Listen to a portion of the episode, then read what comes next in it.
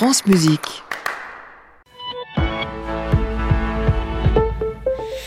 Les informations avec Marie-Hélène Duvigneau. Bonjour Marie-Hélène. Bonjour Jean-Baptiste, bonjour à tous. À la veille du deuxième anniversaire du lancement de l'invasion de l'Ukraine, Vladimir Poutine salue les authentiques héros du peuple combattant pour le Kremlin en Ukraine et le réarmement de la Russie. Le pays célèbre aujourd'hui sa journée des défenseurs de la patrie.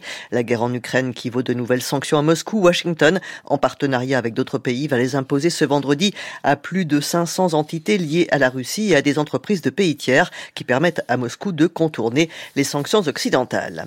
La mère d'Alexei Navalny annonce avoir enfin vu le corps de son fils dans une vidéo. Elle dénonce les pressions du pouvoir pour que les funérailles de l'opposant russe décédé la semaine dernière en prison se déroulent en secret.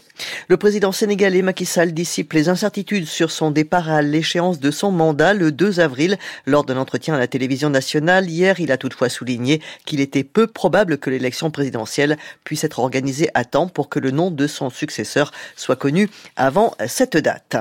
Pas de quoi calmer les agriculteurs, bien au contraire. Emmanuel Macron, qui s'apprête à visiter demain le salon de l'agriculture, a provoqué leur colère en invitant les soulèvements de la terre à un grand débat avec le monde agricole. Le collectif, qualifié un temps d'éco-terroriste par Gérald Darmanin, refuse notamment la construction des méga-bassines que les syndicats agricoles jugent au contraire indispensables pour faire face aux sécheresses, qualifiant cette invitation de provocation inacceptable. La FNSEA et les jeunes agriculteurs ont indiqué qu'il ne participerait pas au débat voulu par le chef de l'État, même si l'Élysée a rétropédalé annonçant que le collectif n'était plus invité. Le premier syndicat agricole refuse toujours, pour l'instant, de participer à ce débat.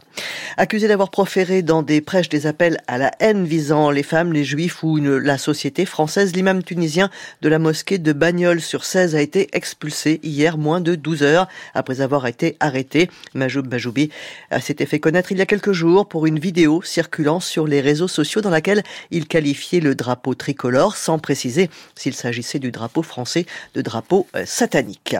Et enfin, 49e soirée des Césars du cinéma français ce soir après les accusations de Judith Godrèche cette année, encore plus que les autres depuis le début du mouvement MeToo en 2017. C'est la question des violences faites aux femmes qui est attendue en portant plainte contre les réalisateurs Benoît Jacot et Jacques Doyon pour des violences sexuelles et physiques pendant son adolescence. L'actrice a dénoncé non seulement des fait, mais un système. À suivre, Jean-Baptiste, le portrait d'artiste russe dans le reportage de Louis-Valentin Lopez. Marie-Hélène Duvigneau, bon week-end. Également, bonne émission. À lundi. À réécouter sur francemusique.fr.